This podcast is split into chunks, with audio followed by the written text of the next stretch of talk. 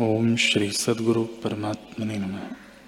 श्री वशिष्ठ जी बोले, ही राम जी, स्त्रियाँ जो सुंदर लगती हैं, उनके महाबलवान नेत्र हैं, जिनसे पहाड़ों को भी खींच सकती हैं, और मोतियों की नई दांत इत्यादि जो सुंदर अंग हैं, वे महादुख के देने वाले बड़वा अग्नि की नहीं है, जो इनसे तर जाता है वही पुरुष है।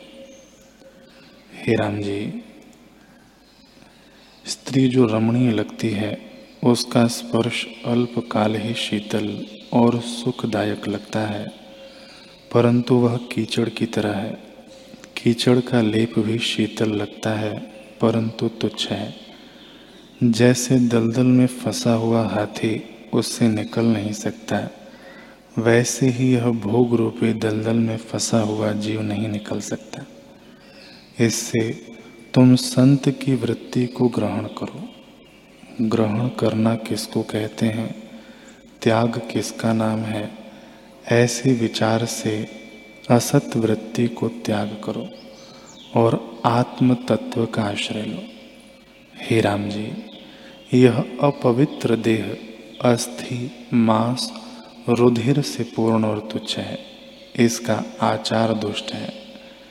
देह के निमित्त भोग की इच्छा करने से परमार्थ नहीं सिद्ध होता। देह रची और ने है चेष्टा और से करती है और इसमें प्रवेश और ने किया है। दुख को ग्रहण और करता है, जो दुख का भागी होता है।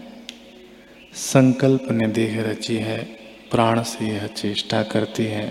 अहंकार पिशाच ने इसमें प्रवेश किया है और गरजता है।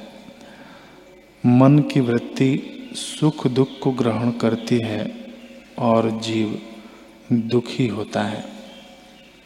हे राम जी,